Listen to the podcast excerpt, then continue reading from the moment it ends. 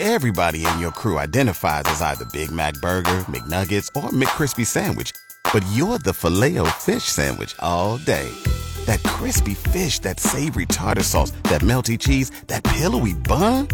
Yeah, you get it.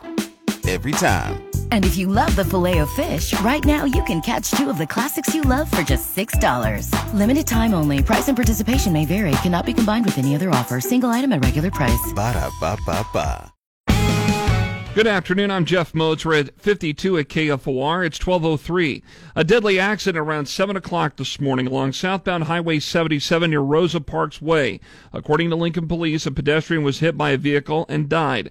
The investigation is still in the early stages with more information expected to be released tomorrow morning. Highway seventy-seven in both directions is back open with normal traffic flow. Lincoln Police today releasing the name of the victim in Monday's deadly assault off of twenty-sixth and Vine as twenty-nine-year-old Trevious Clark.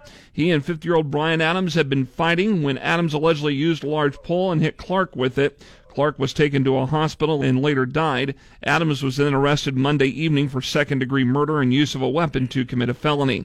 A national training program and support initiative through Georgetown University's Law Center called the ABLE Project has accepted the Lancaster County Sheriff's Office into the program.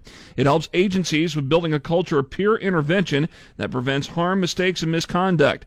Sheriff Terry Wagner says a good example would be excessive use of force. Either making an arrest unsafely, not handcuffing properly, Um, you know, intervene, say, hey, we need to do this differently or whatever for their own safety. Those backing L S O's involvement in the program are the Lighthouse, the Asian Community and Cultural Center, and the Lancaster County Board.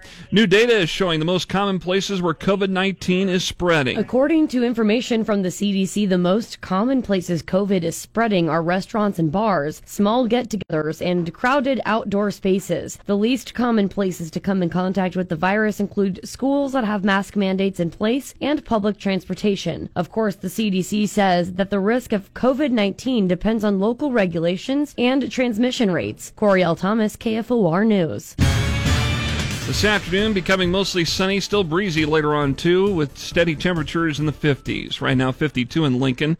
I'm Jeff Moats, K F O R News.